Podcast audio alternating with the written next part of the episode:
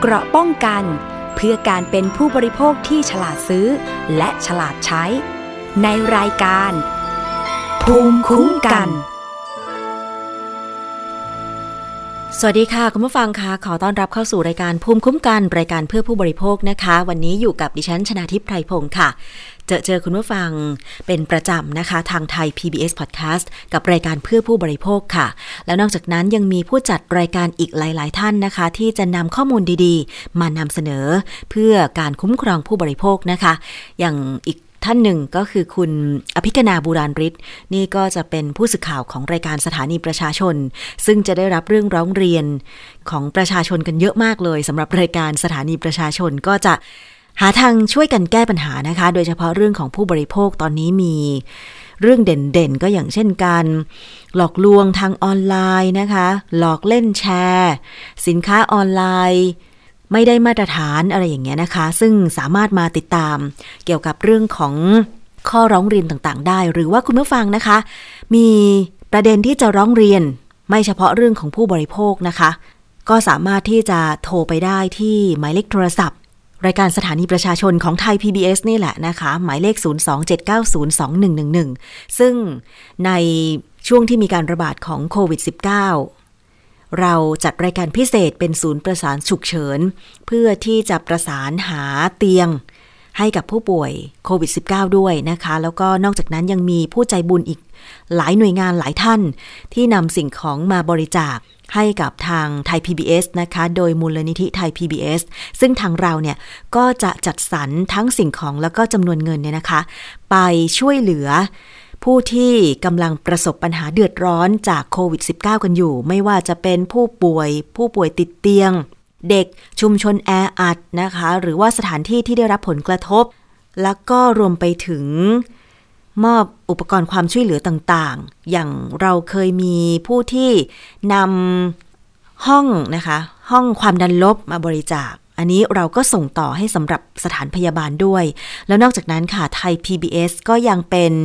ศูนย์การฉีดวัคซีนนะคะศูนย์หนึ่งของทางรัฐบาลด้วยนะคะ ก็จะมีความร่วมมือกับโรงพยาบาลทนบุรี ซึ่งดิฉันเองก็รับบริการที่ไทย PBS นี่แหละนะคะ บริการสะดวกรวดเร็ว ใครที่ลงทะเบียนผ่านแอปพลิเคชัน ไทยร่วมใจหรือหมอพร้อมเนี่ยนะคะ ก็สามารถเลือก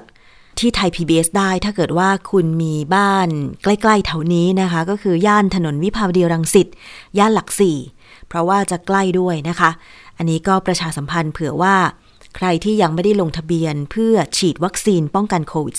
-19 ดิฉันก็ฉีดครบ 2 เข็มแล้วเป็นซิโนแวคนะคะ อาการข้างเคียงเท่าที่สังเกตมาเนี่ย เข็มที่ 2 เพิ่งฉีดไปเมื่อวันที่ 26 มิถุนายนนี้เอง ก็มีมึนๆหัวนิดหน่อย แล้วก็ตัวรุมๆ รีบกลับบ้านตอนเย็นกินข้าวแล้วก็กินยาพาราสเตามอลไป 1 เม็ดเม็ดเดียวเท่านั้นเอง ตื่นสายๆหน่อยบ่ายๆหน่อยนะคะ มันมึนหัวนิดๆเองค่ะ คุณผู้ฟังไม่มีสำหรับดิฉันนะ ไม่มีอาการข้างเคียงอะไรมาก แต่ว่าสำหรับหลายคนที่อาจจะได้วัคซีนโควิด -19 ในยี่ห้ออื่นๆ ก็ผลอาจจะแตกต่างกันไป อันนี้มาเล่าให้ฟังในส่วนตัวของดิฉันนะคะ แต่ไม่ต้องห่วงค่ะคุณผู้ฟัง ตามศูนย์ฉีดวัคซีนโควิด -19 ก็จะมีเจ้าหน้าที่ทั้งแพทย์แล้วก็พยาบาลอยู่แล้ว อย่างไทย PBS ก็จะมีแพทย์พยาบาลประจำอยู่นะคะ แล้วมีเจ้าหน้าที่คอยช่วยเหลือเยอะ เพราะว่าเราเองได้มีการรับสมัครบุคลากรเพิ่มเติม เพื่ออำนวยความสะดวกนะคะในการให้บริการศูนย์ฉีดวัคซีนที่เราตั้งขึ้น 7 เดือนนะคะที่เราจะให้บริการกัน เพราะว่าภาครัฐเนี่ยนายกรัฐมนตรีท่านประกาศไว้ก่อนหน้านี้ใช่ไหมคะว่า จะพยายามจัดหาวัคซีนโควิด -19 เพื่อฉีดให้กับประชาชนคนไทยเนี่ยนะคะ ได้ครบ 50 ล้านโดสภายในสิ้นปี 2564 แต่มาดูปัจจุบันค่ะคุณผู้ฟัง เราฉีดวัคซีนกันไปเท่าไหร่แล้ว คุณผู้ฟังไม่น่าเชื่อเนาะ คือแบบว่าดิฉันเองก็ลุ้นอยู่นะคะลุ้นมาก ๆ เลยว่าเนี่ย มันจะเป็นไปตามเป้าที่ทางรัฐนะคะ ได้ประกาศไว้หรือไม่ มีข้อมูลนะคะจากกรมควบคุมโรค กระทรวงสาธารณสุข ข้อมูลของวันที่ 27 มิถุนายน 2564 นะคะ ไทยเราฉีดวัคซีนไปแล้ว 9,55,141 โดสค่ะ เข็มที่ 1 ฉีดไปแล้ว 6 ล้าน4แสน75,826 โดส เข็มที่ 2 ฉีดไปแล้ว 2 ล้าน5แสน79,315 โดส กลุ่มเป้าหมายที่ฉีดไปเนี่ยอันดับหนึ่งก็คือบุคลากรทางการแพทย์สาธารณสุขและอสม กลุ่มที่ 2 คือ ประชาชนในพื้นที่เสี่ยง กลุ่มที่ 3 เจ้าหน้าที่อื่น ๆ ที่มีโอกาสสัมผัสผู้ป่วย กลุ่มที่ 4 ผู้ที่มีโรคประจำตัว อันนี้ก็คือรายงานการฉีดวัคซีน ซึ่งตอนนี้ค่ะ มีสองยี่ห้อนะคะ ที่ได้รับจัดสรรส่งให้เพื่อฉีดแล้วก็คือซิโนแวคและ a s t r a z เซ e c a เอาเป็นว่านี่คือข้อมูลอัปเดตนะคะณวันที่ 27 มิถุนายน 2564 การฉีดวัคซีนในไทย จากกรมควบคุมโรค 27 มิถุนายน 2564 ต้องย้ำกันเป็นประจำว่าข้อมูลประกาศวันไหน เดี๋ยวจะเข้าใจผิดกัน เผื่อว่าคุณผู้ฟังไปฟังเทปของรายการภูมิคุ้มกันในช่วงเวลาอื่น ๆ นะคะ ก็ขอให้เข้าใจว่าตัวเลขที่ดิฉันนำมาประกาศในวันนี้ คือ ข้อมูลณวันที่ 27 มิถุนายน 2564 ดูซิว่าจะเป็นไปตามจุดประสงค์เป้าหมายที่ทางรัฐบาลไทยตั้งเป้าไว้หรือไม่ ว่าภายในสิ้นปี 2564 นี้ไทยจะได้ฉีดวัคซีนโควิด -19 50 ล้านโดสเป็นต้นไป คือบางศูนย์ของฉีดวัคซีนเนี่ยเขาจะมีแบบสอบถามด้วยนะคะ คุณผู้ฟังอย่างที่ไทย PBS ทางโรงพยาบาลเขามีแบบสอบถามว่า ถ้าคุณฉีดวัคซีนไปแล้วเนี่ย คุณมีความประสงค์ที่จะไปตรวจหาภูมิคุ้มกัน ว่าขึ้นหรือไม่ขึ้นด้วยหรือไม่ ดิฉันตอบกลับไปว่า อยากตรวจ สนใจที่จะตรวจภูมิคุ้มกัน นะคะ คือให้ข้อมูลเข้าไปแหละว่าความประสงค์ของเราเป็นอย่างไร อยู่ที่ว่าจะมีการเปิดให้ประชาชนไปตรวจหาภูมิคุ้มกันหลังฉีดวัคซีนโควิด -19 มากน้อยแค่ไหน เท่าที่ทราบข้อมูลมาเนี่ย ตอนนี้โรงพยาบาลที่เปิดให้ตรวจภูมิคุ้มกันว่าหลังฉีดวัคซีนโควิด -19 ไปแล้วขึ้นหรือไม่ขึ้นเนี่ย ก็คือโรงพยาบาลจุฬาลงกรณ์นะ ถ้าจำไม่ผิดนะคะ แต่ว่าโรงพยาบาลเอกชนอื่น ๆ ไม่แน่ใจว่าเปิดหรือเปล่า เดี๋ยวถ้าได้ข้อมูลมาก็จะนำมารายการให้ทราบ คือดิฉันเองก็อยากจะทราบนะคะ หลังจากที่ก็ได้คุยกับดรแก้วกังสดานนภัยนักพิษวิทยาในช่วงคิดก่อนเชื่อไปหลาย ๆ ครั้งเกี่ยวกับเรื่องของวัคซีนโควิด -19 และภูมิต้านทานหรือภูมิคุ้มกันเนี่ยว่าฉีดยี่ห้อไหนจะมีโอกาสขึ้นไปกี่เปอร์เซ็นต์เปอร์เซ็นต์อะไรอย่างเงี้ยนะคะ เพราะว่าข้อมูลของบริษัทที่ผลิตวัคซีนเนี่ยเขาเองก็เป็นการวิจัยที่รายงานออกมาเนาะ แต่ว่าณขณะนี้เนี่ยวัคซีนทุกยี่ห้อที่ออกมา ยังไม่แล้วเสร็จนะคะ ปกติแล้วอาจารย์แก้วบอกว่า วัคซีนที่จะนำมาฉีดป้องกันโรคโรคหนึ่งเนี่ยต้องใช้เวลาในการวิจัยอย่างน้อยๆเนี่ย4-5ปี แต่นี่โควิด -19 เพิ่งระบาดมาประมาณเกือบ 2 ปี เราก็ต้องนำมาใช้แบบฉุกเฉินแล้ว เพราะฉะนั้นเนี่ยก็ขอให้เข้าใจว่ามันเป็นโรคระบาดใหม่ การแพทย์ยังก้าวตามไม่ทันที่จะรักษามัน แล้วก็รวมไปถึงการป้องกันเนี่ย ตอนนี้เราใช้วัคซีนแบบฉุกเฉิน อาจจะมีโอกาสแพ้บ้างหรือไม่แพ้ แพ้น้อยก็ดีไป แพ้มากก็ต้องดูแลกันไปตามอาการ แต่อย่าลืมสังเกตอาการแล้วก็ปฏิบัติตัว ให้เคร่งครัดด้วย โดยเฉพาะก่อนฉีดแล้วก็หลังฉีดวัคซีน ซึ่งจริง ๆ แล้วนะคะ ตามที่อาจารย์แก้ว แนะนำตามงานวิจัยของทางการแพทย์เนี่ย ก่อนฉีดวัคซีนก็ต้องดูแลตัวเองนะคะ พักผ่อนให้เพียงพอ ใครไม่เคยดื่ม เครื่องดื่มแอลกอฮอล์หรือว่าคาเฟอีนอะไรอย่างเงี้ย คืองดก่อนฉีดได้เป็นดี แต่ถ้าเป็นคาเฟอีนอย่างกาแฟเนี่ย ดิฉันถามพยาบาลและคุณหมอแล้วก่อนฉีดนะคะว่ากินได้หรือไม่ดื่มได้หรือไม่หลังฉีด ท่านก็บอกว่าถ้ากินประจำอยู่แล้วก็กินได้ เพราะว่าดูอาการครึ่งชั่วโมงแล้วไม่มีอะไรผิดปกติ ก็กินได้อะไรอย่างเงี้ยดิฉันก็เลยกินนะคะแต่ว่าเครื่องดื่มแอลกอฮอล์อะไรอย่างนี้ก็ขอให้งด งดไปเลย 2 วัน 5 วันหรือ 7 วันบางคนงด ตลอด 2 เดือนก็ดีค่ะคุณผู้ฟัง เพราะว่าเขากลัวว่าถ้ามีอาการไม่พึงประสงค์จากการฉีดวัคซีน แล้วถ้าเกิดคุณไปดื่มเครื่องดื่มแอลกอฮอล์เนี่ยก็จะแยกไม่ออกว่าเป็นอาการมาจากสาเหตุอะไรกันแน่นะคะ เพราะฉะนั้นก็งดเครื่องดื่มแอลกอฮอล์ไปเลยค่ะ ในระยะเวลา 2 เดือนที่ฉีดวัคซีนนี้นะคะจะได้รู้ว่าอาการที่เกิดขึ้นเนี่ยมันมาจากการแพ้วัคซีนหรือเปล่า แต่เท่าที่ดิฉันได้สัมผัสมาเนี่ย สำหรับตัวเองไม่มีอะไรเกิดขึ้น มีมึนหัว ตัวรุมๆเล็กน้อยเท่านั้นเองนะคะ เอาละค่ะ พูดถึงเรื่องของสถานการณ์โควิด -19 นะคะ ตอนนี้ระบาดกันในประเทศไทยตัวเลขผู้ติดเชื้อ หลักหลายพันคน น่าเป็นห่วง เพราะฉะนั้นทางภาครัฐเองเขาก็เลยมีการออกประกาศ ซึ่งทำให้ประชาชนมึนงงมากว่า เดี๋ยวก็ประกาศปิด เดี๋ยวก็ประกาศเปิดคือตอนนี้ยกระดับความเข้มมาตรการในกรุงเทพและจังหวัด ในพื้นที่สีแดงที่มีการระบาดค่อนข้างมากนะคะ เพื่อแก้ไขและระงับยับยั้งการแพร่ระบาดของโควิด -19 ตอนนี้ค่ะที่ประกาศไปแล้วมีมาตรการเริ่มปฏิบัติตั้งแต่ 28 มิถุนายน 2564 ก็คือปิดแคมป์คนงานก่อสร้าง ในทุกเขตของพื้นที่กรุงเทพมหานครเป็นเวลา 30 วัน และก็งดเคลื่อนย้ายแรงงาน วันนี้ผู้สื่อข่าวของไทย PBS นะคะ ได้ลงพื้นที่แคมป์คนงาน ที่ก่อสร้างรถไฟฟ้าสายสีส้มย่านรามคำแหง ก็เห็นมีการเก็บอุปกรณ์หนักๆ เข้าแคมป์คนงานกันละ ไม่ได้ทำงานกันแล้วนะคะสองก็คือห้ามนั่งกินอาหารและเครื่องดื่มในร้านอาหาร ให้เฉพาะซื้อกลับบ้านเท่านั้น 3. ห้างสรรพสินค้า ศูนย์การค้า เปิดได้ถึง 21 นาฬิกา 4. ห้ามจัดกิจกรรมรวมกลุ่มเกิน 20 คนยกเว้นได้รับอนุญาต 5. การปิดสถานที่เป็นการชั่วคราวสำหรับสถานที่กิจการหรือกิจกรรมตามประกาศกรุงเทพมหานครฉบับที่ 33 นะคะ อันนี้ก็มีผลตั้งแต่ 28 มิถุนายนนะคะ ซึ่งน่าเห็นใจผู้ประกอบการร้านอาหารมาก ๆ เลยทีเดียวค่ะ เพราะว่าเพิ่งจะให้นั่งกินในร้านได้ 50%ของพื้นที่ให้บริการเนี่ย แค่ไม่ถึงเดือนเองนะคะ ตอนนี้ก็ต้อง ให้นำกลับไปกินที่บ้านอย่างเดียวนะคะ เมื่อสัปดาห์ก่อนค่ะ ดิฉันได้เคยไปกินข้าวที่ร้านอาหารแห่งหนึ่งนะคะ แถวแถวบ้านนี่แหละ ซึ่งปกติร้านนี้ก็จะขายดีมากมีลูกค้าไปต่อคิวกันนะคะ คือพอเขาเปิดให้นั่งกินได้ประมาณ 50%เนี่ยทางร้านก็เอาโต๊ะออกบางส่วนนะคะ แล้วก็มีการตั้งระยะห่างกันพอสมควรเหมือนกัน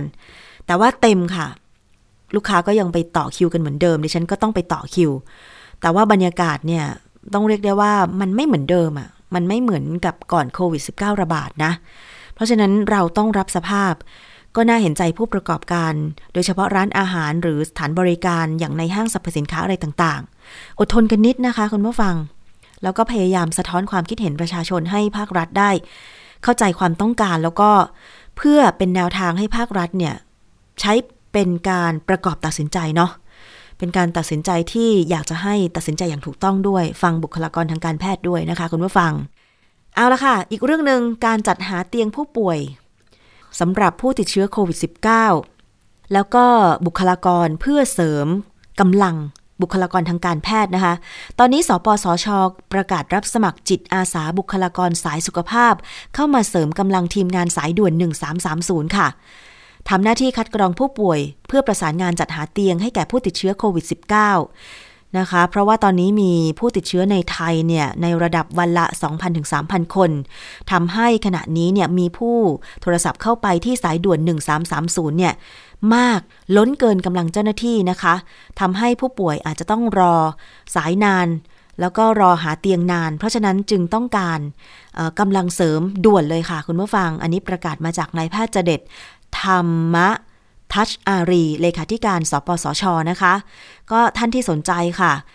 ตัวเองยังพอทำหน้าที่ได้ หรือว่าเคยเป็นบุคลากรทางการ แพทย์มาก่อนนะคะ ไม่ว่าจะเป็นแพทย์ทันตแพทย์เภสัชกรพยาบาล นักเทคนิคการแพทย์ นักกายภาพบำบัดที่ไม่มีภาระงานประจำหรือเกษียณอายุราชการนะคะ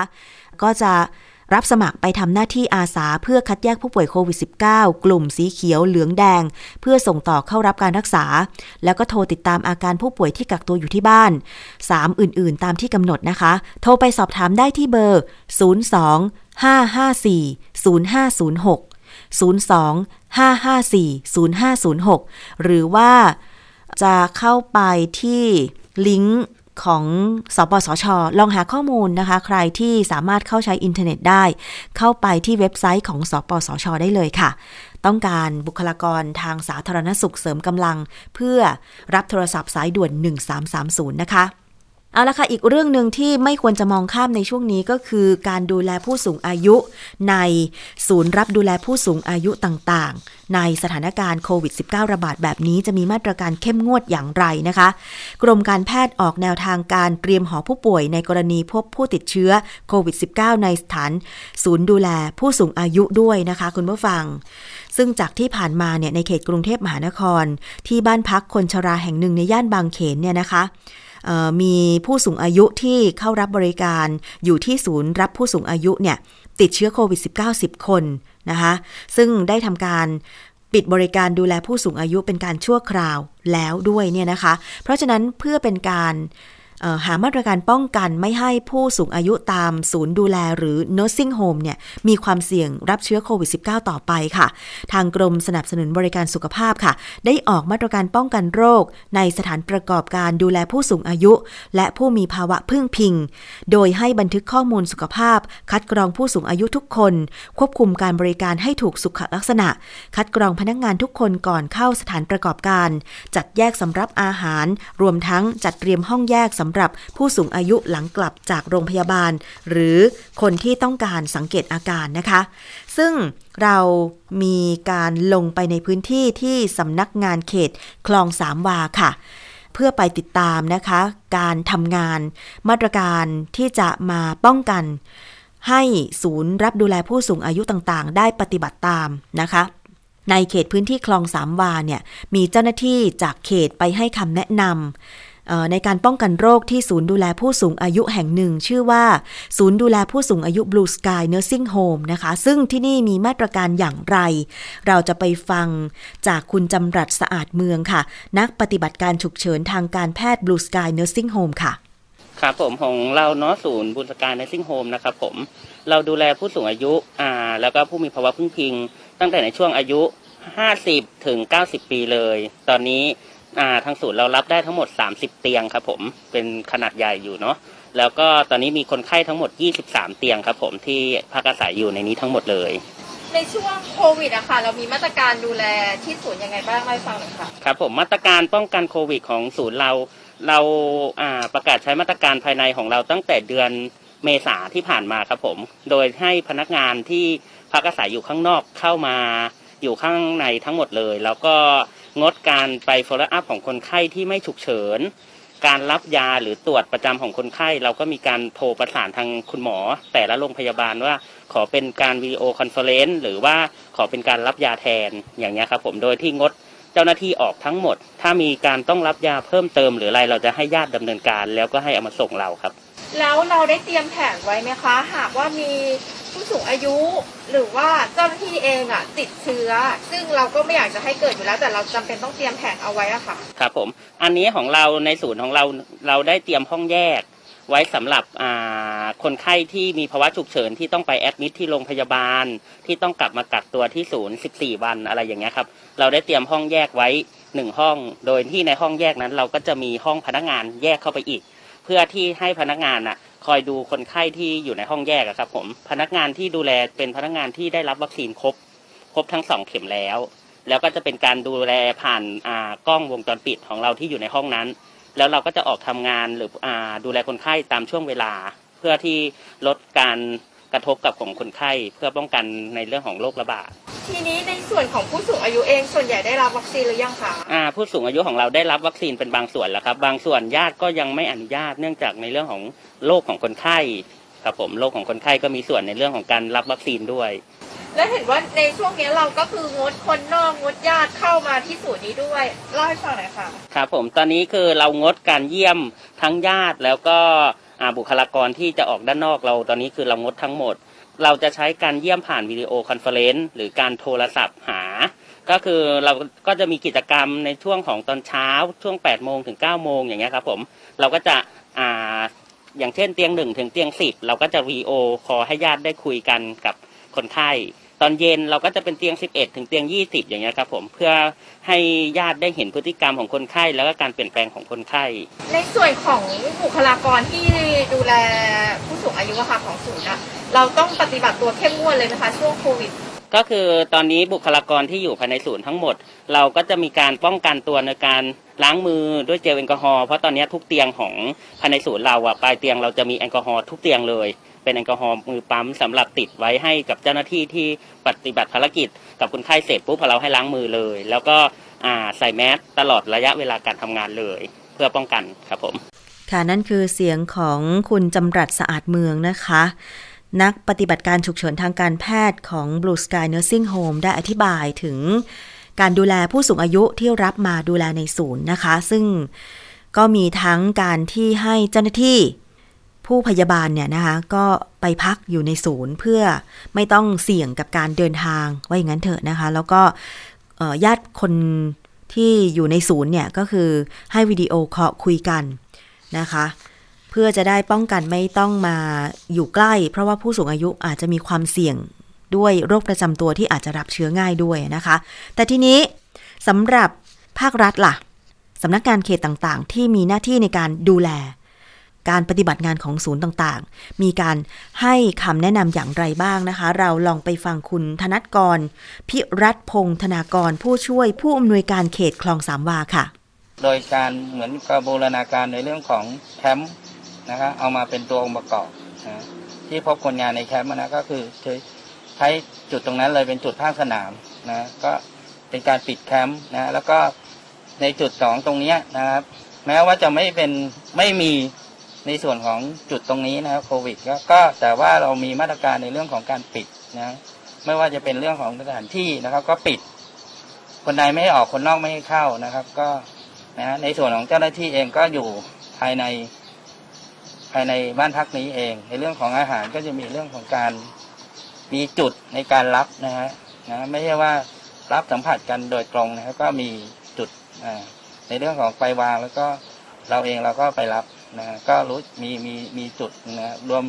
รวมถึงที่สำคัญที่สุด ในเรื่องของมาตรการในเรื่องของผู้สูงอายุก็ตาม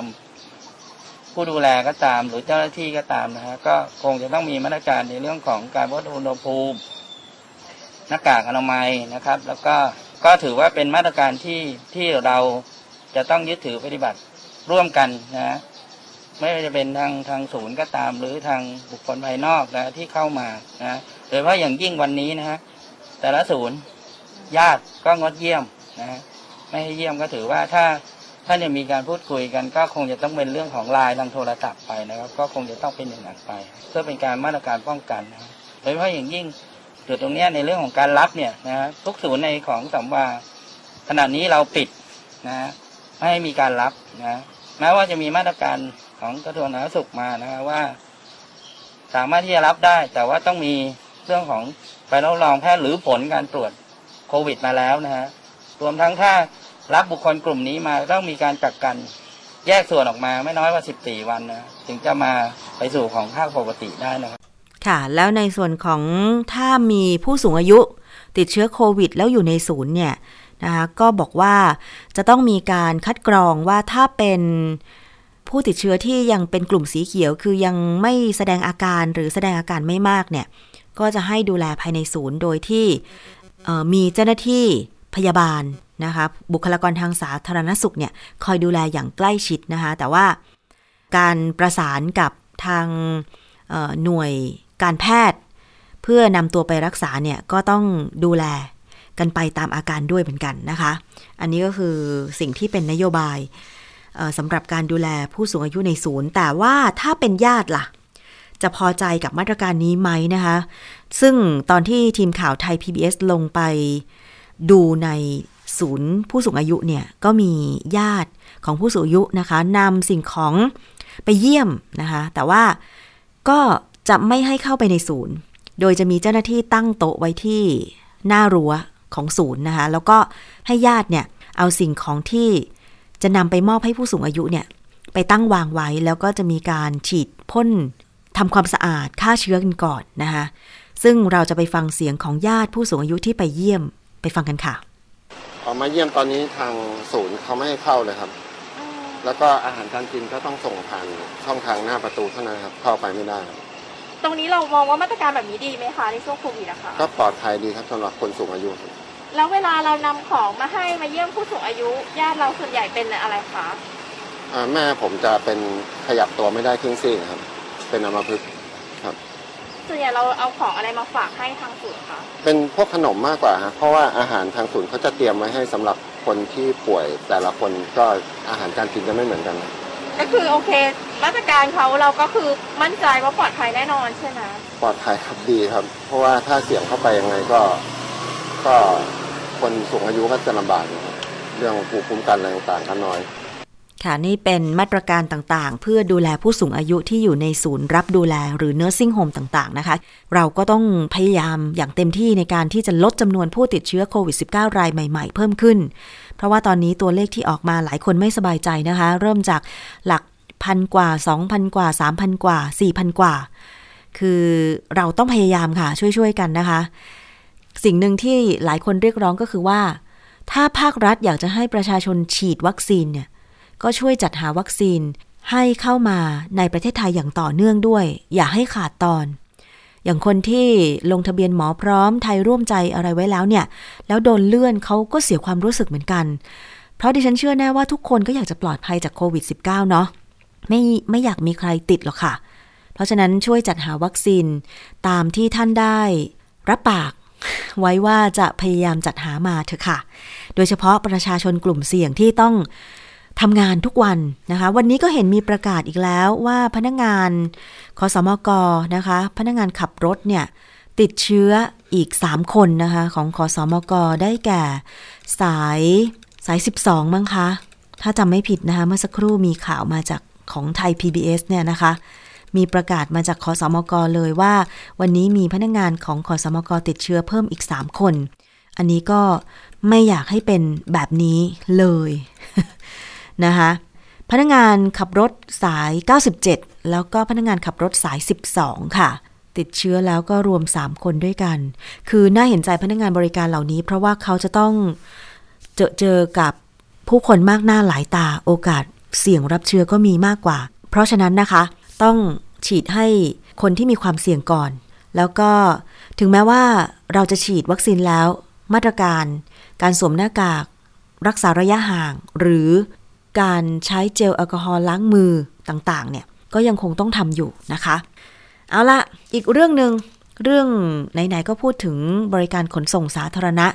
นอกจากความปลอดภัยในยุคโควิด -19 ระบาดแล้ว ความสะดวกสบาย ราคาที่เหมาะสม ก็เป็นสิ่งที่หลายคนสะท้อนมา อยู่ตลอดอยู่แล้วเกี่ยวกับบริการ ระบบขนส่งมวลชนสาธารณะของไทย ซึ่งไม่ค่อยจะตรงใจ เมื่อวันศุกร์ที่ผ่านมาค่ะ ทางมูลนิธิเพื่อผู้บริโภค เครือข่ายผู้บริโภคนะคะ เขาก็ได้จัดเสวนา ฉันคือผู้บริโภคในหัวข้อขนส่งมวลชนที่ทุกคนต้องการ เป็นการเสวนาแบบออนไลน์ทางโปรแกรม Zoom ซึ่งผู้เข้าร่วมเสวนาก็มีทั้งผู้ประสานงานโครงการขนส่งมวลชนที่ปลอดภัยและเป็นธรรม มูลนิธิเพื่อผู้บริโภคคุณคงศักดิ์ชื่นไกลลาดนะคะ แล้วก็มี อาจารย์วิไลวันปทุมวงศ์นักพัฒนาพื้นที่ริมคลอง 3C โปรเจกต์น้องนดา สุขสุวรรณวิทย์ เครือข่ายเยาวชนศูนย์อาสาสร้างสุขคาเฟ่แคนดู และอีกท่านหนึ่งคุณเบญจรงค์ทารนากรรมการบริหารพักกล้า และดิฉันเองนะคะ ก็ได้ไปร่วมแสดงความคิดเห็นด้วยส่วนหนึ่งด้วยเหมือนกัน อยากจะขอนำเสียงของผู้เข้าร่วมเสวนา ในการที่จะมาสะท้อน ปัญหาขนส่งมวลชนของไทย และสิ่งที่อยากจะเรียกร้องให้เกิดขึ้นกับหัวข้อที่ว่าขนส่งมวลชนในฝันของคุณเป็นอย่างไรนะคะไปฟังน้องนาดา เครือข่ายเยาวชนอาสาสร้างสุขกันก่อนค่ะว่า ในฐานะเยาวชนเป็นนักเรียนนักศึกษาเนี่ยน้องต้องการระบบขนส่งมวลชนเป็นอย่างไรไปฟังกันค่ะแต่ว่าส่วนตัวหนูนะคะ ก็อยากเป็นตัวแทนของเด็กนักเรียนนื่งยังอยู่ในวัยเรียน แล้วก็หนูเชื่อว่าเด็กหลาย ๆ คนทุกๆคนก็ไม่ได้มีโรงเรียนที่อยู่ใกล้บ้านที่สามารถเดินไปได้หรือว่าได้สะดวกค่ะ ทุกคนก็ต้องใช้รถประจำทางอะไรอย่างนี้ ซึ่งจากประสบการณ์ตรงของหนูเนี่ย การไปโรงเรียน บ้านของหนูอยู่แถวทุ่งคูนะคะ แล้วก็โรงเรียนก็คืออยู่แถวสยาม ซึ่งทุกคนจะรู้ถ้าอยู่ทุ่งคูก็คือรถไฟฟ้ามาไม่ถึงสายที่ใกล้ที่สุดก็คือวงเวียนใหญ่ประมาณนั้นค่ะ ซึ่งอย่างน้อยคนทุ่งคูถ้าจะไปในเมืองนะคะ อะหนึ่งนั่งมอไซค์จากที่บ้านไปไปรถเมล์ไปรถเมล์ไปต่อรถตู้ แล้วก็รถตู้ถึงจะไปสยามได้ อะไรอย่างเงี้ยค่ะ สิ่งที่หนูอยากจะพูดก็คือ ความสบายความสะดวกที่เราควรได้รับ หมายถึงว่านักเรียนในการไปโรงเรียนในทุกๆวันเนี่ย เราควรจะได้รับการเอ่อระบบขนส่งมวลชนที่มันเข้าถึงได้ ค่ะ นั่นก็เป็นเสียงสะท้อนจากนักเรียนนักศึกษานะคะ ทีนี้ไปฟังอีกท่านหนึ่งค่ะ อาจารย์วิไลวันปทุมวงศ์เป็นนักพัฒนาพื้นที่ริมคลอง 3C โปรเจกต์นะคะ อันนี้ก็น่าสนใจ เพราะว่าก็พูดถึงปัญหาขนส่งมวลชนสาธารณะนะคะ แล้วก็ข้อเสนอที่อยากจะให้มีการพัฒนาคลอง เพื่อกลับมาใช้ เป็นการสัญจรทางเรือ แล้วก็นอกจากเพื่อการเดินทางไปทำงานแล้วยังเพื่อการท่องเที่ยวด้วยไปฟังอาจารย์วิไลวันค่ะ ตั้งแต่สมัยเรียนเลยนะคะ จนถึงตอนนี้เนี่ยขับรถไม่เป็น แล้วก็ใช้รถสาธารณะมาโดยตลอด ก็คือจะใช้ทั้งแบบสองแถวเอ่อมอเตอร์ไซค์จักรยานก็ปั่นนะคะ ในยุคที่เขาปั่นกันเยอะๆค่ะ ก็ปั่นปั่นไปอัมพวาอะไรอย่างเงี้ยค่ะ เอาหมดทุกอย่างนะนั่งเรือก็นั่ง BTS ก็นั่งค่ะ ผ่านมาทุกยุคทุกสมัยนะคะแต่ปอกำลังจะบอกว่าไอ้ช่วงที่เราเป็น first jobber อะคือเราเพิ่งแบบจบมาแล้วทำงานเนี้ยเงินเดือนเรานะฐานเงินเดือนเรานะเมื่อก่อนใช่ไหมเออแล้วค่าใช้จ่ายการเดินทางอะค่ะ มันคือเกินสามสิบเปอร์เซ็นของเงินเดือนอะคือเราต้องแบบเผื่อเงินส่วนหนึ่งไว้กับการเดินทางอะค่ะ คือถ้าเราจะต้องใช้ BTS นะ แล้วก็แบบตอนนั้นเนี่ยตอนที่คำนวณอะค่ะใช้กับ BTS เนี่ยเยอะมาก จนถึงขั้นเราต้องคิดว่า เอ๊ะหรือว่าเราควรจะย้ายที่ ที่พักไปใกล้ๆที่ทำงานดี อันนี้คือวิธีการแก้ไขเนาะใช่แล้วก็ปอรู้สึกว่าถ้าถ้ามันมีสองอย่างมีสองปัจจัย อันแรกคือเรื่องเวลาเราซื้อเวลาเราก็ต้องจ่ายเงินเพิ่มเนาะแต่อีกอันหนึ่งคือถ้าเราเอ่อไม่ได้ซื้อเวลาแต่เราอะต้องการประหยัดเงินเนี่ย เราก็ต้องตื่นเช้าขึ้น เพื่อจะไปแบบใช้รถสาธารณะแล้วไปให้ถึงที่ทำงานแบบ ตื่นตีห้าอะไรอย่างเงี้ยค่ะเออแล้วก็เราต้องแลกมาด้วยอะไรบ้างแลกมาด้วย ความตึงเครียดความเครียด การที่การเดินทางที่มันไม่ไม่ happy เลยไม่สนุกเลย แล้วเวลาเราไปทำงานปุ๊บก็ไปด้วยความรู้สึกที่แบบว่า ฉันเหนื่อยอะเออไปถึงทำงานคือกว่าจะถึงก็ กี่ต่อละอะตื่นตีห้าอะออกจากปากซอยเดินไปปากซอยเดินไปปากซอยเสร็จปุ๊บนั่งสองแถวไปปากซอยนู้นถนนใหญ่นั่งรถเมล์เสร็จปุ๊บถึงตรงนั้นต่อรถต่อมอเตอร์ไซค์นิดนึงหรือต่อสองแถวคือ มันหลายด่านมากอะกว่าจะไปแบบไปถึงที่ทำงานได้อะ คือคุณภาพชีวิตของคนเมืองมันไม่ควรจะเป็นแบบนี้เลยไงเมื่อกี้คุณน้ำบอกญี่ปุ่นใช่ไหมของปอเนี่ยคือฮ่องกงเลยคือบัตร Octopus คือแบบโอ้โหฟินคือมีบัตรเดียวปุ๊บแล้ว ใช่แล้วก็คือแบบ bus ก็ได้ BTS MRT ได้อะไรเงี้ยค่ะ เลยเชียร์มาก ๆ เลยถ้าแบบสามารถทำเป็น one card ได้เนี่ย แล้วก็แบบเห็นเห็นมานานแล้วนะคะ ตั้งแต่สมัยเรียนนะคะ จนถึงตอนนี้ยังไม่ถึงไหนเลยอะคือถ้ามาทำได้มันจะดีมากอะค่ะ แล้วก็ราคาก็ต้องจับต้องได้ เพราะไม่งั้นอะเราจะสร้างเป็น inclusive city ได้ยังไงอะคนพิการก็ขึ้นไม่ได้ แพงเกินไป คนแก่ เด็กก็ขึ้นไม่ได้เพราะแพงเกินไปอะไรเงี้ยคือสิ่งที่เป็นสาธารณะอะค่ะ เราควรจะให้ทุกคนใช้ได้ ไม่ใช่บางคนที่มีเงินเดือน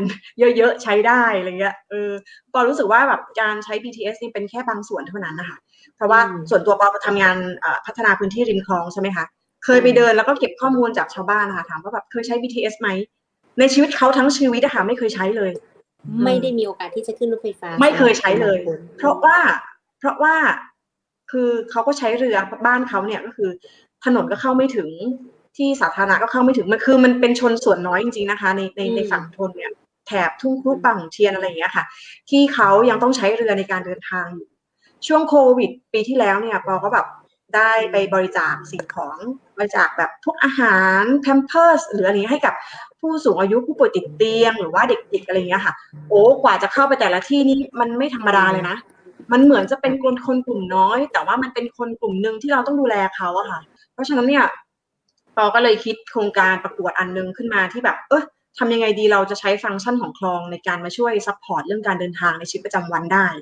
ใช่ไหมคือตั้งแต่เราเกิดมาเนี่ย เราก็มีเส้นเดียวเนาะเส้นคลองแสนแสบเนาะไม่เคยมีเส้นอื่นอีกเลยเนาะในการเดินทางอะไรเงี้ยเออทั้งทั้งที่เรามีคลองเยอะมากเลยอะแล้วเป็นเราเป็น water city เบเยอะ เป็นพันหกร้อยกว่าคลองอะค่ะ network รวมกันแล้วได้ประมาณสองพันกว่ากิโลเมตรค่ะถ้าเราสามารถใช้ใช้ฟังก์ชันนะคะคุณปอเมื่อกี้มีกี่คลองพันหกร้อยกว่าคลอง ระยะทางรวมกันเป็นเหมือนแบบเป็นเหมือน spider ค่ะ เป็นเหมือนเว็บเป็นแบบใยแมงมุมอะค่ะ ที่มันเชื่อมกันอะคือคนสมัยก่อนเนี่ยเขาใช้คลองในการเป็น shortcut ในการไปหาญาติ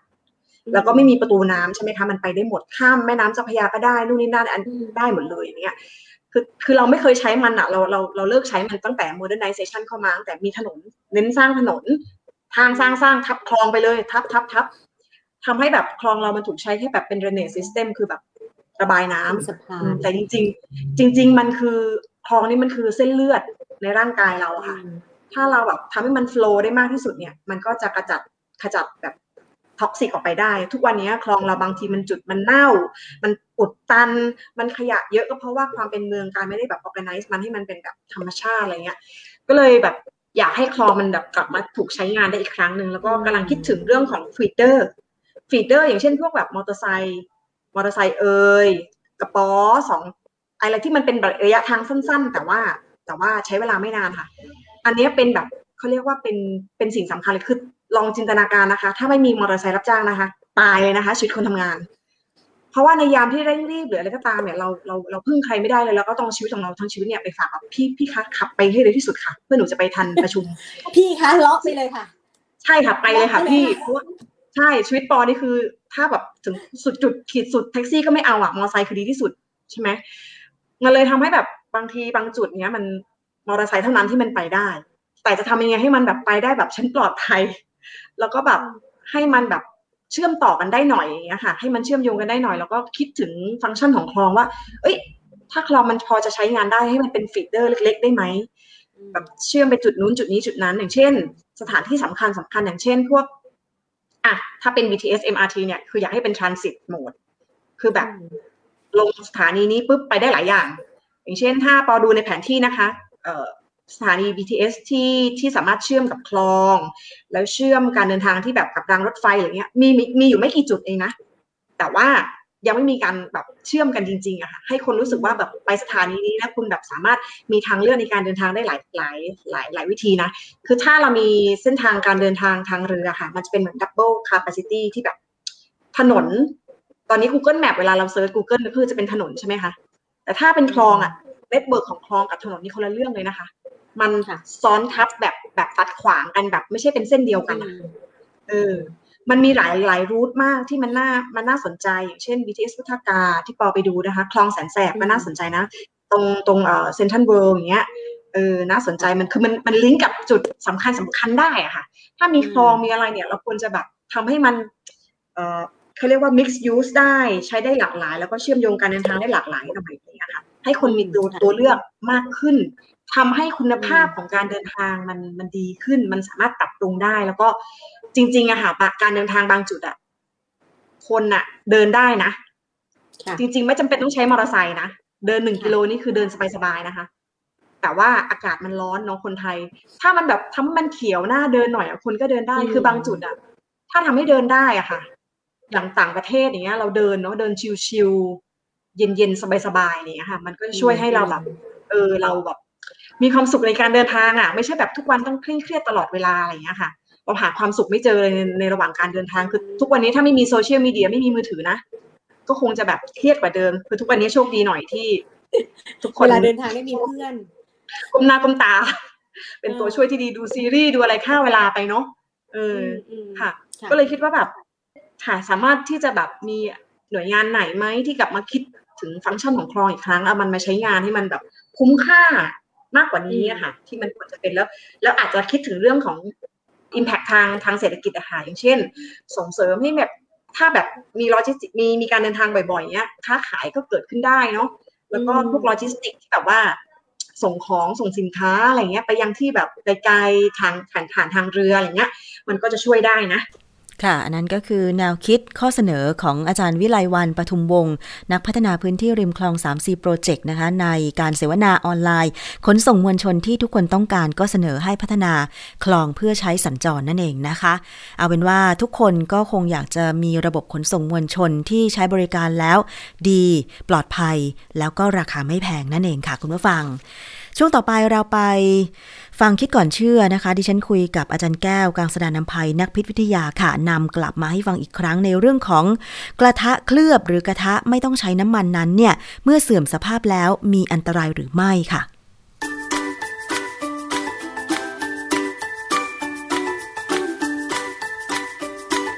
ช่วงคิดก่อนเชื่อ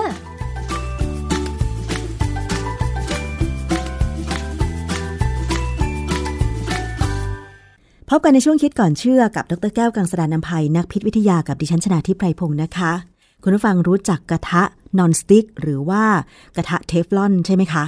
ซึ่งหลายบ้านก็อาจจะใช้กันอยู่ อย่างบ้านนี้ฉันก็ใช้นะคะ แล้วยิ่งตอนนี้มีผลิตภัณฑ์ใหม่ ๆ โดยเฉพาะเครื่องครัวที่โฆษณาว่าเป็นชนิดเคลือบสารเทฟลอนทำให้อาหารที่ทำนั้นเนี่ยไม่ติดกระทะ จึงเป็นที่นิยมของพ่อครัวแม่ครัว ซื้อไว้ติดบ้านใช่ไหมคะ แต่ว่าข้อมูลที่เราได้มาก่อนหน้านี้ คือความกังวลใจที่ว่า เมื่อสารเทฟลอน หรือสารที่เคลือบกระทะชนิดนี้เนี่ย มันหลุดร่อนไปเนี่ย มันจะติดไปกับอาหาร แล้วเรากินเข้าไปหรือไม่ และที่สำคัญไปกว่านั้นก็คือคำถามว่ามันอันตรายต่อร่างกายเราหรือไม่นะคะ เรามาถามเรื่องนี้กับอาจารย์แก้วกันค่ะอาจารย์คะ กระทะเทฟลอนเนี่ยตอนนี้มันมีในผลิตภัณฑ์ เครื่องครัว หลายชนิดเลยนะคะ แล้วยิ่งมีเครื่องครัวที่ใช้ไฟฟ้าชนิดใหม่ที่เรียกว่า หม้อทอดไร้น้ำมันเนี่ยก็เป็นชนิดเคลือบเทฟลอนเช่นเดียวกัน จึงจะมาถามค่ะว่า ถ้าเทฟลอนนั้นเนี่ยมันเสื่อมสภาพ มันหลุดร่อนออกมามันมีอันตรายไหมคะอาจารย์ คือในหลักการนะฮะสารที่เป็นเทฟลอนเนี่ยตัวทางเคมีเนี่ยมันเป็นสารพวกโพลิเมอร์ โพลิเมอร์นี่ก็คือ มันจะมีคำหนึ่งคำว่าโมโนเมอร์ โมโนเมอร์เนี่ยเป็นสารตัวเล็กมากๆนะส่วนใหญ่จะเป็นสารพิษนะฮะแต่ถ้าเราทำให้มันมาเชื่อมต่อกันเป็นสายยาวมากๆเลย จนที่เราเรียกว่าโพลิเมอร์ สารพวกนี้ส่วนใหญ่ไม่มีความเป็นพิษ เวลากระทะหรือหม้อหรืออะไรก็ตามเนี่ยที่เข้าเคลือบเบเทฟรอนมาเนี่ยมันก็ล้างง่าย ถึงวันหนึ่งถ้ามันปกติเนี่ยเวลามันเสียเนี่ยมันเสีย เพราะว่าเราใช้ อุปกรณ์ไม่ดีมากกว่า คือใช้ตะหลิวที่ไม่ถูกต้องสมมติกระทะเนี่ยนะค่ะเราใช้ตะหลิวเนี่ยมันต้องใช้ตะหลิวที่พอเหมาะกับเขาคือไม่ไปขูดขีดเขาถ้าไม่ขูดขีดเนี่ยมันก็ควรจะอยู่ได้ตลอดชาติ โดยปกติแล้วเนี่ยนะคะ เครื่องครัวที่เคลือบเทฟลอนเนี่ยบางยี่ห้อนะคะ โฆษณาว่าเอ่อไม่หลุดร่อน มีอายุการใช้งานยาวอย่างเงี้ย แต่ว่าในความเป็นจริง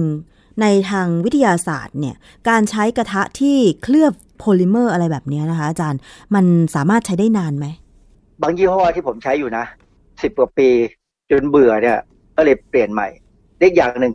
บางยี่ห้อที่ขึ้นชื่อลือชาว่าดีเนี่ยนะใช้ไปสี่ห้าปีก็จะตัวกระทะเนี่ย ตัวเทฟลอนเนี่ยจะค่อยๆเป็นขุยลอกใช่มันผมก็ไม่แน่ใจว่าเป็นเพราะผมใช้ไม่ดีหรือเปล่า หรือว่ามันเป็นลักษณะคุณสมบัติของเขาก็ไม่รู้นะค่ะ คือเจ้าสารเทฟลอนเนี่ย ตอนที่เขาเจอมันเนี่ยเขาเจอมาด้วยอุบัติเหตุยังไงในห้องคะปฏิบัติการหนึ่ง จริง ๆ เนี่ยเขากำลังพยายามหาสารที่มันระเหย และเอาไปใช้กับการทำระบบความเย็น เช่นในตู้เย็น แล้วนักวิทยาศาสตร์เนี่ยเขาก็เผลอลืมทิ้งมันไว้ข้ามคืน ปรากฏว่ามันรวมตัวกันเป็นสารโพลิเมอร์ แล้วมันไปเคลือบกับภาชนะที่เขาใส่เอาไว้ค่ะ แล้วเขาบอกว่าไอสารตัวที่เจอโดยอุบัติเหตุเนี่ย มันเป็นสารที่มีความลื่นที่สุดในโลก อืมอันนี้คือคุณสมบัติของเทฟลอนว่ามันลื่นจริง ๆ ดังนั้นถ้าเราเอาเทฟลอนเนี่ยมาเคลือบบนพื้นเนี่ยเดินไปเนี่ยหกล้มแน่ค่ะๆประเด็นที่สำคัญคือเทคนิคการเอาสารที่เป็นเทฟลอนเนี่ยมาเคลือบไปบนพื้นกระทะผิวอะไรก็ตามเนี่ยค่ะเออเคยเช่นกระทะเนี่ยมันมีเทคนิคนะฮะอือฮึต้องทำเป็น แล้วบริษัทเขามักจะเก็บเป็นความลับ แต่ว่ามันก็ไม่ได้รับมากอะเพราะว่าตอนนี้หลายบริษัทมากมายเลย ก็ใช้เจ้าเทฟลอนเนี่ยช่วยในการผลิตอุปกรณ์หลายๆอย่าง เทฟลอนนี่ส่วนมากเคลือบบนพื้นผิวอะไรได้บ้างคะอาจารย์ ส่วนใหญ่เราใช้กับเครื่องครัวนะค่ะ แต่ว่าอุปกรณ์อื่นที่น่าจะมีอย่างอย่างเตารีดเนี่ยมีใช่ไหมมีมีค่ะเคยเห็นไหมฮะเตารีดหลายยี่ห้อเลยตอนเนี้ยเคลือบเทฟลอนใช่นะเวลาไถไปเนี่ย มันก็มักจะลื่นดี เทฟลอนเนี่ยเป็นสารที่ทนความร้อน แต่ว่ามันก็มีข้อจำกัดเหมือนยักังนไงคะข้อจำกัดคือว่า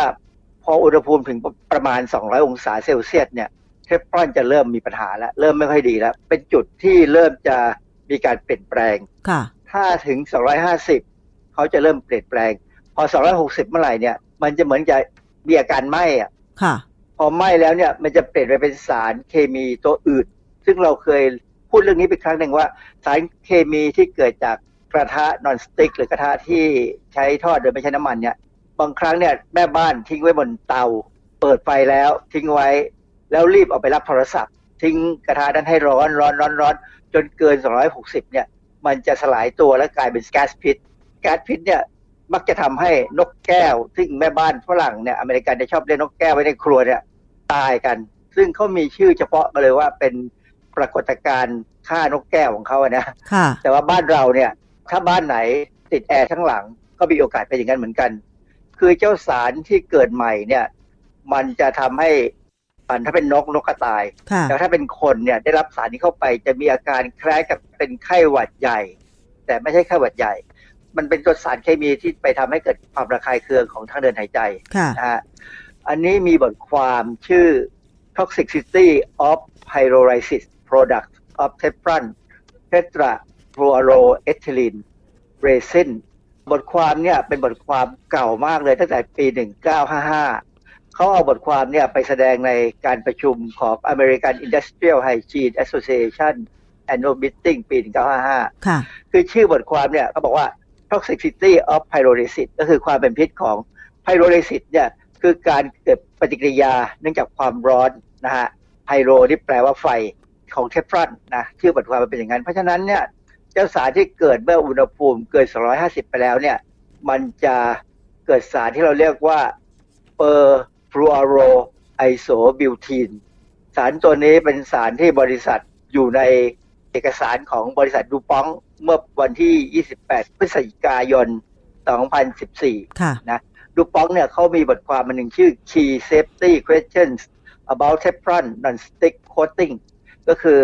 เรื่องเกี่ยวกับความปลอดภัยของเทฟลอนที่เอามาใช้เป็นสารเคลือบภาชนะเนี่ยนะค่ะว่าเนี่ยต้องระวังอย่าใช้เกิน 350 องศาเซลเซียส เมื่อกี้อาจารย์บอกว่าเอ่อถ้าใช้เกิน 250 องศาเซลเซียส มันจะกลายสภาพไปเป็นสารใหม่ ใช่ไหมคะอาจารย์ แต่ทำไมดูป้องบอกว่าถ้าใช้เกิน 350 องศาเซลเซียสอะคะ คือ350 องศาเนี่ยเป็นจุดที่ยังไงก็อย่าใช้นะอืฮะอฮึแต่ถ้า 250 เนี่ยเป็นจุดที่ใกล้ 260 ขึ้นไปเนี่ยจะเริ่มมีการเปลี่ยนสภาพซึ่งไม่ดีแล้วค่ะแต่เวลาเราสมมติกรณีเราลืมมันไว้บนเตาไฟเนี่ยเราไม่ได้คุมอุณหภูมิเนี่ยสมมติเปิดไว้ไฟแรงเนี่ยมันขึ้นไปเกิน 260 แน่ๆนะอ่าฮะฮะซึ่งอันนั้นอะมักจะเกิดมากในในบ้านที่คือผู้หญิงเป็นแม่บ้านเนี่ยบางครั้งก็ลืมไว้ เพราะฉะนั้นเป็นเรื่องที่เขาสอนกันไว้เลยว่า ถ้าเปิดไฟและใช้กระทะเทฟลอนเมื่อไหร่เนี่ยอย่าทิ้งเตาเด็ดขาดอือฮึอาจารย์อย่างกระทะ เคลือบเทฟลอนบางยี่ห้อเนี่ย ก่อนหน้านี้ก็เคยโฆษณาว่าเทฟลอนไม่หลุดร่อนแน่นอนนะคะ มีอายุการใช้งานยาวนาน แล้วก็อาหารก็ไม่ติดกระทะ แต่ปรากฏว่าดิฉันก็ซื้อมา แต่ตอนนี้คือเหมือนตรงกลางกระทะอะค่ะ สารตัวที่เคลือบใช่บนกระทะอะค่ะ แล้วมันจะมีคล้ายๆเป็นสีเหลืองๆ แล้วขัดไม่ออกอย่างเงี้ย หมายความว่าอันนั้นมันหลุดร่อนแล้วใช่ไหมคะอาจารย์ สภาพนั้นควรจะทิ้งได้แล้ว ควรจะทิ้งเหรอคะ ไม่ไม่ควรจะผมผมไม่เสี่ยงนะค่ะคือถึงแม้ว่าทางศูนย์ต่อต้านข่าวปลอมประเทศไทยเนี่ยเขาให้ข้อมูลว่าความกลัวเรื่องสารเคลือบกระทะเทฟลอนเป็นสาเหตุของการทำให้เกิดโรคมะเร็งเนี่ยไม่จริงหรอก เพราะว่าทางสถาบันมะเร็งบอกว่ามันไม่มีปัญหาอะไร เพราะมันเป็นโพลิเมอร์กินเข้าไปยังไงมันก็ออกมาอย่างนั้น แต่ว่าถามว่าผมกลัวไหม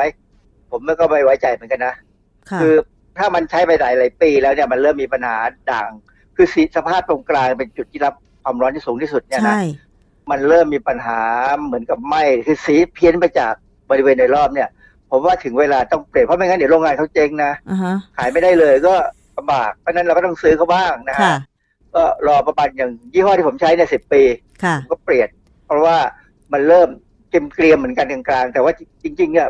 ลักษณะเนี่ยเอามือรูปแล้วเนี่ยยังเหมือนเดิม เป็นยี่ห้อแรกที่เอาเทฟลอนมาเคลือบกระทะขาย อืมค่ะ ทีนี้อาจารย์จริง ๆ แล้วเขาก็มีการแนะนำวิธีการใช้กระทะเทฟรอนเพื่อไม่ให้ตัวสารเคลือบมันหลุดร่อนออกมาอย่างเงี้ยนะคะ อาจารย์ ทีนี้เราก็ใช้อย่างเช่นตะหลิวเขาแนะนำว่าไม่ควรใช้ตะหลิวที่เป็นสังกะสีใช่ไหมคะอาจารย์ หรือว่าตะหลิวที่เป็นสแตนเลสที่ใช้กับกระทะทั่วไป แนะนำให้ใช้ ตะหลิวที่เคลือบเทฟลอนเหมือนกัน หรือตะหลิวไม้ ซึ่งดิฉันใช้ตะหลิวไม้แต่ทำไมอืมเทฟลอนหรือว่าตรงจุดตรงกลางของกระทะมันถึงเอ่อมีสีที่เปลี่ยนไปจากเดิมอะคะอาจารย์ ผมว่าตะหลิวไม้มันก็อาจจะมีเส้นนะนะตรงปลายๆมันอะแต่ไม้มันก็ไม่ได้เป็นวัสดุที่ทนมากอะนะใช้ใช้ไปมันจะเป็นเสี้ยนนะไปขูดก็ได้ ไม่ขูดนะอาจารย์ เพราะว่าเราไม่ได้คนอาหารแรงอะค่ะอาจารย์ เออบังเอิญผมไม่ชอบใช้ตะหลิวไม้เพราะว่ามันใช้ไม่ถนัดนะผมผมใช้ตะหลิว คือตะหลิวที่เขาใช้ที่เขาขายกันเนี่ย มันเป็นพลาสติก มันไม่ใช่เทฟลอนมันเป็นพลาสติกอย่างหนึ่งนะฮะซึ่งมันก็ไม่ค่อยทนหรอกถ้าโดนความร้อนมากๆก็แย่ แต่มันมียี่ห้อหนึ่ง ซึ่งผมซื้อมาแล้วเนี่ยใช้แล้ว คือชื่อยี่ห้อเดียวคือยี่ห้อเดียวกับกระทะที่ผมซื้อมาใช้ มันไม่มีปัญหายังใช้ได้ดีอยู่ที่ใช้มาปีแล้วยังดีอยู่เลย ต้องลองฮะ คือก็ใช้ประสบการณ์เอาแล้วกันว่า ยี่ห้อไหนที่ใช้ได้ดี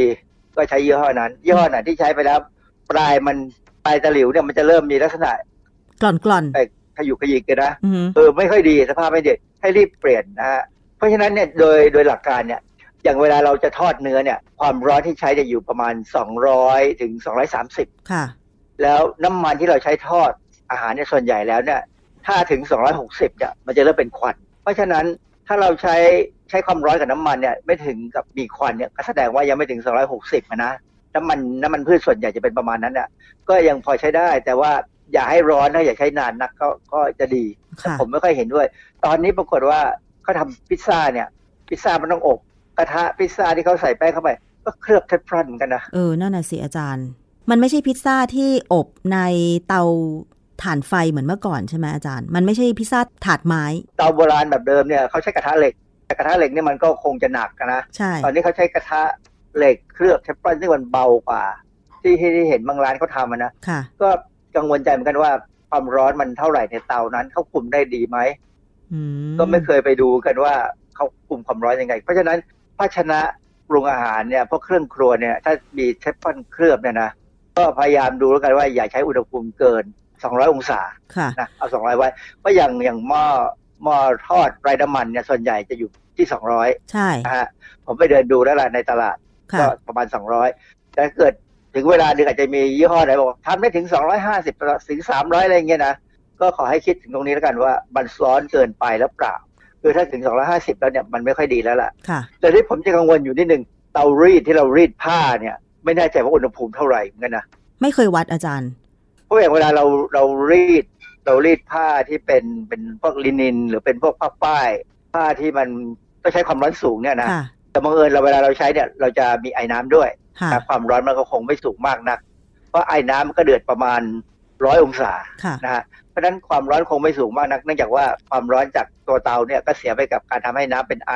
แล้วเราก็ใช้ความร้อนจากไอ้น้ำเนี่ยทำให้ผ้าเนี่ยหายยับนะเพราะฉะนั้นก็คงไม่ถึงกับมีปัญหาอะไรเท่าไหร่เพราะว่า ใช้มาตลอดก็ยังดูไม่เป็นไร คือเตารีดผมเนี่ยเป็นเตารีดยี่ห้อที่มีเทฟลอนเคลือบอยู่มันก็เลยลื่นดีค่ะ เพราะฉะนั้นให้คำแนะนำผู้บริโภคหน่อยค่ะว่าถ้ามีเครื่องครัวที่เคลือบเทฟลอนแบบ non-stick อยู่เนี่ยนะคะ ใช้ให้ถูกต้องใช้ยังไงคะคือคุมอุณหภูมิอย่าให้เกินสองร้อยอย่าให้ใกล้สองร้อยนักก็แล้วกัน คืออย่างอย่างหม้อหม้อทอดไร้น้ำมันเนี่ย ผมก็จะเปิดประมาณร้อยห้าสิบนะ ให้มันสุก แล้วก็มาเร่งไปร้อยแปดสิบ เพื่อให้มันเกรียมจบเลย ไม่ถึงสองร้อยผมจะไม่ใช้สองร้อยเพราะว่าเคยใช้สองร้อยแล้ว ไม่ ไก่ไหม้หมดเลยค่ะ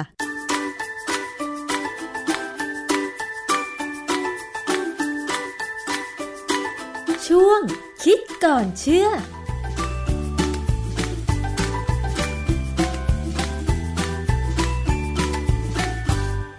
และนี่ก็คือช่วงคิดก่อนเชื่อกับดรแก้วกังสดานนภัยนักพิษวิทยานะคะ นำข้อมูลงานวิจัยที่น่ารู้มาอธิบายให้ฟังกันอย่างง่าย ๆ ค่ะ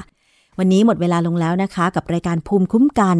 ขอบคุณสำหรับการติดตามรับฟัง ดิฉันชนะทิพไพรพงศ์ต้องลาไปก่อน สวัสดีค่ะ ติดตามรายการได้ที่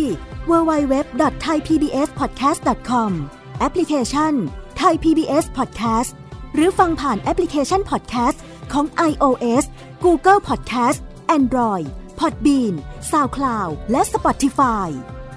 ติดตามความเคลื่อนไหวของรายการและแสดงความคิดเห็น โดยกดถูกใจที่ facebook.com/thaipbspodcast